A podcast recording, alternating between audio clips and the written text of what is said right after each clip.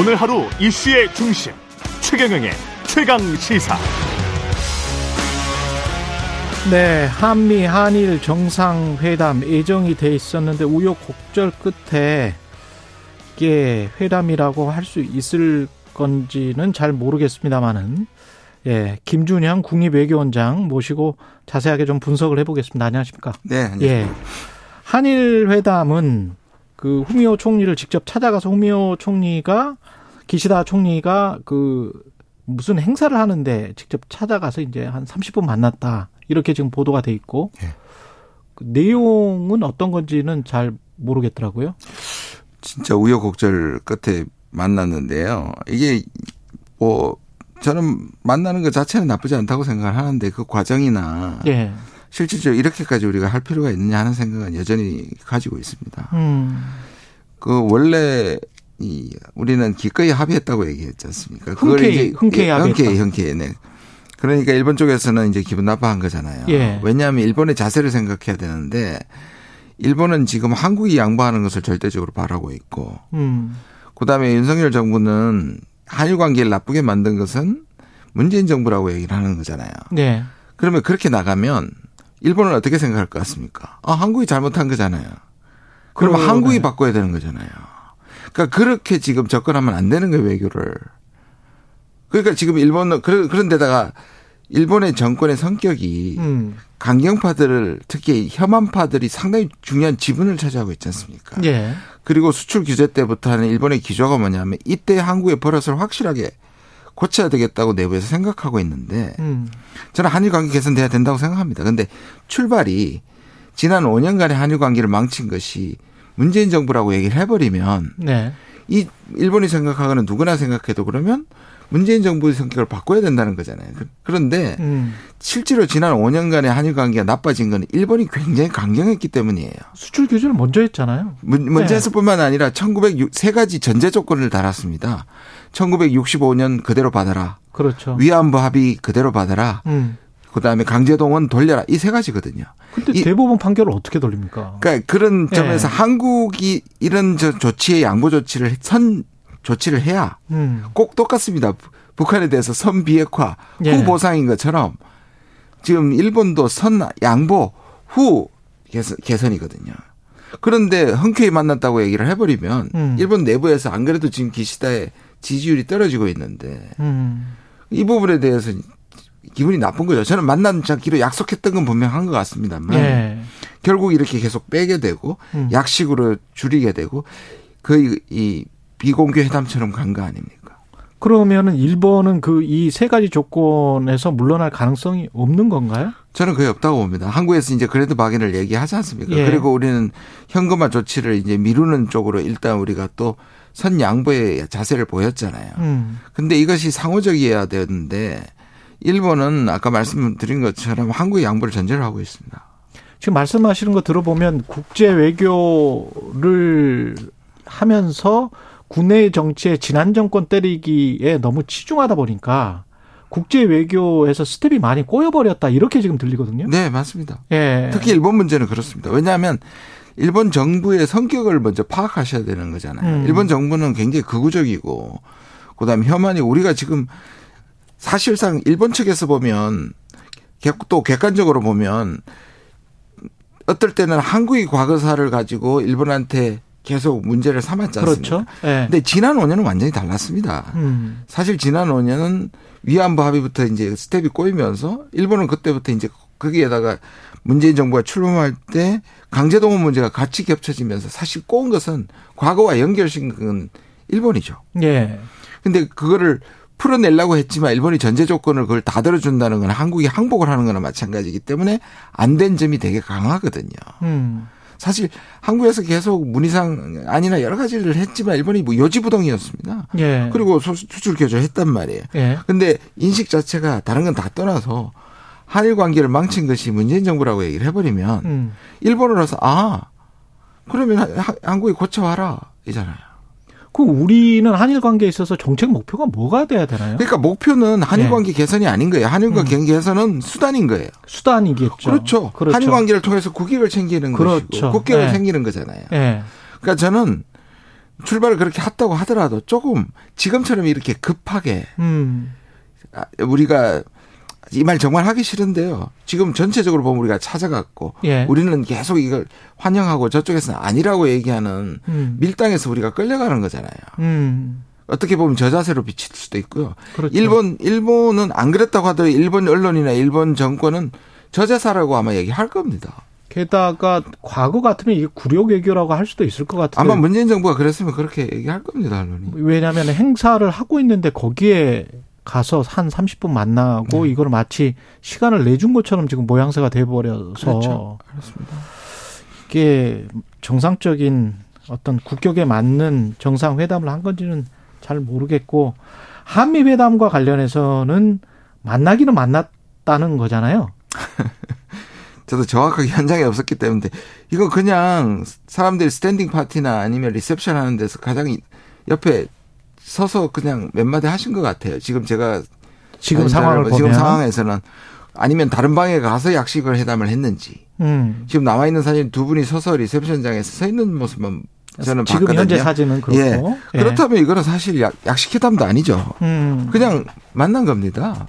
지나치다가. 아니기를 바랍니다만 예, 아니- 저는, 저는 정보가 제한돼 있으니까 만약에 다른 방에서 만났다면 그거는 그거는 뭐 약식회담이라고 할 수 있습니다. 약식회담이라고 예. 할수 있고. 예. 예. 그런데 리셉션장에서 서서 그냥 잠깐 인사를 나눴다면 음. 어떤 지금 가장 현안인 전기차 보조금 차별 문제 이런 것들을 이야기할 수 있는 분위기가 되나요? 그러니까 처음부터 저는 이 정상회담에 처음에 국민들한테 어, 기대를 준 게 성과를 뭔가 기대 성과가 있었지 않습니까? 기대하는 성과를 한 게 마치 아야 만나서 IRA. 한일 관계에 대해서 물꼬를 트고 예. 그다음 IRA 문제에 대해서 대책을 마련한 건데 이 두 가지 다 엄청나게 어려운 과제입니다. 사실. 음. 첫 번째는 아까 말씀드린 것처럼 이건 구조적인 문제이기 때문에 뭐 한 번 만나가지고 또는 한 사람이 결단으로 있을 수 있는 일이 아니거든요. 한일, 한일 관계. 관계는 또 한미 관계도 마찬가지로 의회가 통과시킨 거를 음. 사실 사후 약방문인 거죠. 예. 그몇 약식회담이든 또는 회담을 한다고 하더라도 기껏 나올 수 있는 거는 한국 입장을 이해한다. 이 정도였을 겁니다. 제가 생각하기에. 제가 한국 여러 번 입장을 이해한다는 건 미, 미국 무역 대표부랄지 이런 쪽에 국무부에서도 이미 이야기를 한 거잖아요. 근데 네. 의회 그 어제 이제 대정부 질문에서도 나왔지 않습니까? 음. 실제로 이재정 의원이 국무부 장관인 웬디 셜먼을 만났을 때 이걸 모르고 있었다는 거 아닙니까? 제가 직접 개인적으로 들, 들었거든요. 아. 연기를 method 연기를 하지 않은 한 예. 자기가 보기엔 연기가 아니었다는 거 아니에요. 이 부분이 통과되고 한국이 지금 곤란한 상황에 있는 이 이슈 자체를 국무부 부장관이 몰랐단 말이에요. 웬디 셔먼이 스스로. 모르고 있었다. 예, 이 자체 사안을 모르고 있었다는 얘기예요. 그래서 사람을 불러서 그 설명을 그 자리에서 들었다는 거 아닙니까, 지금. 근데 이거는 무슨 말씀을 하냐면, 물론 네. 의회에서 극적으로 통과된 측면이 있어요. 왜냐하면 의회에서 공화당 의원이 막- 막판에 협조를 해가지고 맞아요. 갔거든요. 예. 예. 그러더라도 국무부한테도 이 문제를 그 동안에 현안으로 계속 얘기하지 않았다는 거는 음. 그런 문제가 있는 거죠. 그러면서 이번에 가서 어떻게 이거를 해결할 거라고 기대를 하게 하는지 모르겠습니다. 아니 근데 중미 대사나 이쪽에서는 뭐 했을까요? 7월 그러니까요. 7월 말에 그게 통과가 되고 제 기억에 8월엔가 사인을 했었잖아요. 이게 작년부터. 계류 중이었습니다. 그렇죠. 예. 근데, 근데 안그될 거라고만 생각하는데 플랜 B를 마련했었어야죠. 내용이 나온 거는 뉴욕 타임즈에도 내용이 나온 거는 그럼요. 27일 7월 27일 제가 이렇게 기억을 하고 있는데 네, 그러면 지금부터는 뭐 한참 전이거든요. 네, 맞습니다. 그 그리고 의회 쪽에를 계속 모니터링을 해야죠. 모니터링을 왜냐하면 민주당이 않습니까? 엄청나게 공을 들여가지고 마지막에 극판을 했고 예. 예. 이게 얼마나 중요하냐면 바이든한테는 그동안에 지지율이 떨어지던 것을 반전시키고 한 5% 정도를 이것 때문에 지금 극복했단 말이에요. 그렇죠. 갑자기 지금 올라왔어요. 그런데 바이든은. 이거를 예. 그리고 특히 통과를 했는데 네. 가서 회담으로 이거를 그 자리에서 지금 11월 선거가 지금 코앞인데 음. 그리고 11월 선거에 희망을 갖게 됐는데 한국 입장을 얘기해서 이것을 완화시킨다? 전혀 불가능한 얘기입니다. 그러면 지금 영국 조문 논란도 있고 어 유엔에 가서 총회 연설 자유를 한 21번 정도 이야기를 했고 그다음에 한일 정상회담 그다음에 한미 회동 회담 또는 회동 이게 그럼 어떤 성과가 있, 있었던 걸로 이게 종합적으로 평가를 해보면 뭐 구태여 따지자면 예. 저는 이런 전 전반적인 국제 정치의 중심 무대에 가는 것 자체는 저는 뭐 가야 된다고 생각합니다. 물론 그러나 가기 전에는 성과나 이런 부분에 좀 냉철한 분석을 하고 예. 그렇게 가서야 하는 게 맞지 맞, 맞는 거잖아요. 저는 뭐 조문 논란 이런 걸 다 떠나서 제일 문제는 결국 이, 이 외교 IRA 결국 인플레이션 감축 법안에 대한 예. 무대책 그리고 그 이후에 마치 우리가 항의하면 받아들여질 거라는 이런 분위기 자체를 판단하는 것이 그건 좀 그게 가장 큰 문제였다고 저는 생각합니다. 전기차 보조금 배제 문제랄지 통화 수합도 사실은 바이든 대통령 올때그 이전부터 집권 여당에서도 이야기를 했었고 최근에 최상목 경제수석도 공동 감심사라고 이야기를 했거든요. 아 그러니까요. 근데 사실 그래서 미국하고도 치열하게 우리가 미국한테 뭘 줄 거를 음. 치열하게 마이크로하게 현미경으로 디테일하게 우리를 받을 것들을 사전에 정하면서 줘야 되는데 이미 다 줘버렸잖아요. 줘버렸지 않습니까? 그리고 경제동맹, 이 경제동맹이라고 얘기하는데 만약 미국의 이 방식은 경제동맹이 아니잖아요. 동맹의 칼을 꽂은 겁니다. 어떻게 보면. 뭐 심하게 얘기하면. 그때 와서는 경제안보 동맹이라고 분명히 이야기했잖아요. 네. 위고 투게더 이렇게 이야기했거든요. 그렇죠. 예. 그리고 통화수 앞은 지금 미국 오늘도 0.75를 올렸잖아요. 음. 미국의 전반적인 인플레이션 감축이나 유동성 화폐 유동성을 줄여야 되는 데서 여기에 반대되는 정책이거든요. 미국이 상당히 양보해야 되는 정책입니다. 근데 우리가 그냥 경제동맹에서 미국이 300억 불, 600억 불 이렇게 내놓을 수 있는 게 아니고 음. 중앙은행에서 하는 건데 그러면 치열하게 치밀하게 사실은 미국을 푸시해가지고 받아내야 될 정도로 어려운 외교 사안이에요. 그렇죠. 근데 자꾸 공감대라고 얘기하면 국민들은 아 왜 미국이 안 해주지 이렇게 생각한단 말이에요. 아까 IRA처럼 음. 통화 스와프도 미국에서는 상당한 양보란 말이에요. 그러니까 외교적으로 치열하게 싸워서 따내야 되는 외교적 과제입니다. 음. 그렇게 쉽게 되는 게 아닙니다. 이게 장기적으로라도 이번에 안 된 게 거의 확실해 보이는데 장기적으로라도 어떻게 가능성이 어떻게 보세요? 왜냐하면 그뿐만 아니라 지금 배터리라든지 바이오라든지 계속 몰려올 겁니다. 왜냐하면 그렇죠. 이게 미국의 민주당 정부의 그 외교의 목적이 뭐냐면 스스로 밝히기를 중산층을 위한 대외 정책입니다. 음. 중국 때리기도 있지만 예. 미국에 계속 일자리를 만들고 중산층한테 하겠다는 거는 이게 미, 미국의 보호주의입니다. 중상주의입니다. 음. 그래서 트럼프도 하고 똑같다고 해서 바이든을 트럼프 2.0이라고 미국 내부에서도 얘기하고 있어요. 심각하네요. 근데 그거는 네. 계속 몰려올 겁니다. 아마. 아, 그 바이오 같은 경우도 중국산 원료 의약품 쓰지 말라고 하는 그 기조면 우리도 네. 한30% 넘게 의존하고 있던데. 그렇죠. 반도체도 지금 중국에 공장 만들면 미국에서는 못하게 한다는 거 아니에요. 지금. 그렇죠. 보조금 다 줄인다는 거 아니에요. 아, 굉장히 힘든 상황으로 몰리고 있는데 게다가 지금 러시아 우크라이나 상황 때문에 지금 이 전쟁은 어떻게 되는 건가요? 러시아 상황이 지금 예비역 30만 명 동원해서 네. 거기에서 제가 외신을 보니까 금요일부터 화요일까지 해서 빨리 저 이른바 국민투표 해가지고 한 15%를 그냥 빨리 먹겠다 이거죠 지금 러시아는 지금 두 가지 제가 이제 안 그래도 러시아 전문가들하고 조금 얘기를 계속 해봤는데 이게 예. 어떤 의미인지 어 좀 갈립니다. 하나는 뭐냐 하면 예견됐던 일이다. 음. 왜냐하면 러시아가 자기들이 스스로 전쟁이 아니라 작전이라고 얘기할 만큼 소규모로 뭐 운영하다가 사실 군 쪽에서는 이런 방식으로는 전쟁 절대로 이길 수 없다. 음. 전면전까지는 아니에요. 그래서 부분 동원령이거든요. 부분 동원령 부분 맞습니다. 동원령에서 예. 어 전체적으로 러시아가 점령한 지역이라도 지키기 위해서 지금 턱없이 부족하다. 그렇게 계속 군 쪽에서 얘기를 했던 겁니다. 음. 예.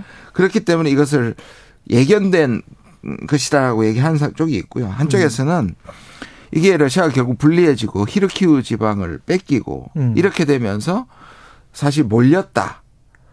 어, 러- 최근에 이제 우크라이나가 좀 전세를 조금 뒤집는 느낌이 있기 때문에 이건 밀고 가는 느낌이 있다. 그리고 어, 러시아가 원래요. 어, 우크라이나를 합병하는 게 전략적으로는 꼭 유리하지 않습니다. 왜냐하면 다시 나토하고 가까워져 그 가까워져 버리거든요. 그래서 예. 여기를 분쟁 지역화하는 것이 러시아에게는 우- 좋거든요. 어. 그래서 2014년에 크림을 병합했을 때 예. 이 돈바스 지역에서도 이런 움직이 있었습니다. 우리가 투표할 테니까 우리도 병합시켜 달라 음. 했을 때 푸틴이 거절했습니다. 바로 그 이유 때문에. 근데 지금 그래서 이전까지는 러시아가 돈바스까지 하- 아, 돈바스를 병합하는 것이 부담이 될 수 있다고 생각했는데 예. 이 신호가 혹시 돈바스를 크림처럼 이제 이판 사판으로 병합해버린다. 나토하고 이렇게 바뀌어버리면 음. 이것은 상당히 나쁜 쪽으로 가고 있는 겁니다. 원래 목적은 나토에만 참여하지 않고 돈바스에 대한 자치 정도 2014년의 협정을 그대로 한 것으로 전쟁 안 한다고 했고 예. 그 정도의 요구 조건으로 전쟁을 휴전시킬 수 있었는데 만약에 이것이 이제 바뀐 거라면 음. 이 전쟁은 길게 갈 수밖에 없고요. 러시아가 또 30만 명을 부분 동원내는 것은 겨울을 지날 각오를 한다. 다시 말해서 그전엔 겨울 전에 협상의 가능성이 있었는데 예. 왜냐하면 러시아도 힘들잖아요. 그렇죠. 그런데 이렇게 증파한 것은 그렇게 될 수 있다.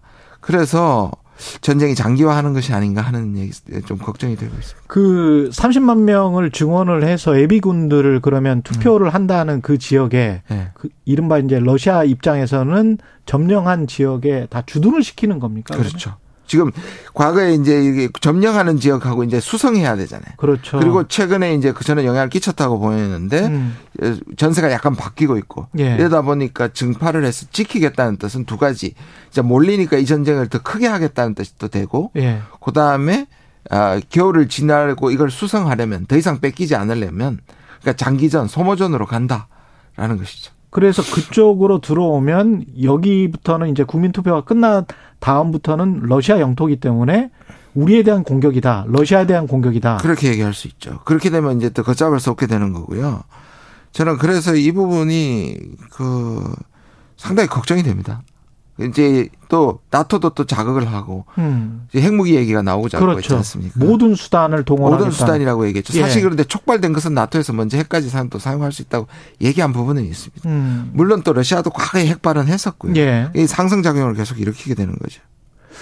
서방이 물론 굉장히 뭐 바이든 대통령도 유엔에서 비판을 하고 뭐 독일도 그렇고 프랑스도 그렇습니다만은 말과 행동은 어떻게 달 같을지 다를지는 모를 것 같거든요. 예. 계속 군대를 또는 군비 뭐 군사물자 다 이렇게 증강해서 우크라이나에 보내주고 지금 그럴 수밖에 없는 상황인가요? 그러니까 이게 사실은 음. 저는 결국 우리가 말하는 명예로운 후퇴, 그 과연 명예롭냐고 얘기할 수 있겠지만 사실 이 정도쯤에 오면 사실 푸틴을 설득하거나 마크 협상을 해서 저는 지금 이 마당에 나토 가입이라는 부분은 양보할 수 있는 부분이라고 생각을 해요. 우크라이나에 예, 우크라이나에. 가입을 할수 예. 없습니다. 이렇게 예. 보여 전쟁이 난 순간에 음. 그리고 돈바스도 여전히 자치에 그게 남아 있다면 사실 마크 협상을 시- 진심으로 해야 되는데 음. 이게 어느 중 순간에 결국 진영화되고 전쟁이 진영 대 진영의 대결이 돼 버려서 누구도 지금 명예로운 후퇴를 하지 못하게 되는 거잖아요. 지금 저 혹시 공군이나 뭐 지상군이 미군에 네. 그래서 미군의 군인이 네. 직접 참전할 가능성은 없죠. 미국 여론이나 이런 없습니다. 거 없죠. 없죠. 거는. 그걸 그리고 그 이게 어떤 의미라는 것을 다 네. 알고 있습니다. 음. 그렇기 때문에 그전 그야말로 그건 피해야 되는 것이고 어한 3개월 3, 4개월 지났습니다만은 바이든이 선을 그었죠. 바이든 대통령이 뉴욕타임스의 기고를 워싱턴 포스트에 네. 기고를 하면서 미국이 참여한다는 것은 아니라고 선을 완전히 그었기 때문에 그러면 그러면 장기 전밖에 진짜 없네요. 그러니까 소모전이죠. 잘 돌아보시면 한국 전쟁이 3년 1개월을 했지만 음. 공방은 1년 안에 다 됐죠. 뒤에 2년 1개월 한쪽에서 휴전회담을 하면서 엄청나게 치열하게 젊은 군인들이 동쪽 서쪽 그렇죠. 끝에서 다 죽었지 않습니까? 예. 그런 것이 우크라이나에서 지금 벌어질 가능성이 꽤 많아집니다. 근데 묘하게 되는 게 지난번에 2차 세계 대전 이후에도 미국이 굉장히 부강하게 됐지 않습니까? 미국 GDP의 전 세계 GDP의 50%가 미국이 차지하게 됐는데 네. 이번 전쟁도 양상이 좀 그렇게 흘러가는 것 같아서 미국이 내심 바라고 있나? 뭐 음모이론은 그렇게 볼 수 있죠. 예. 근데 저는 뭐 그 푸틴의 모험주의와 푸틴의 전쟁 범죄는 분명합니다. 그렇겠죠. 그래서 예. 그렇지만 어느 정도 이것을 막지 못한 책임이라든지 음. 또 일각에서는 유도한 측면이 있다는 부분도 어느 정도 설득력이 있는데요. 예. 근데 지금 가장 관건은 러시아 내의 여론입니다. 저는 그 부분에서 변화가 와야 된다고 생각합니다. 아, 러시아 내 여론. 아무리 푸틴이 지금 독재자처럼 보이지만 음. 선거를 통해서 뽑힌 그렇죠. 거란 말이에요. 예. 결국 러시아의 시- 양심적인 시민들이 저는 이 만약 이 동원령이 음. 상당히 여론에 영향을 끼칠 겁니다. 그래서 러시아 내부의 여론을 좀 추이를 지켜볼 필요가 있다. 전쟁하기 싫다라고 하면 네. 예. 빨리 평화가 찾아왔으면 좋겠습니다. 김준영 한동대학교 교수 전 국립외교원장이었습니다. 고맙습니다. 네, 감사합니다.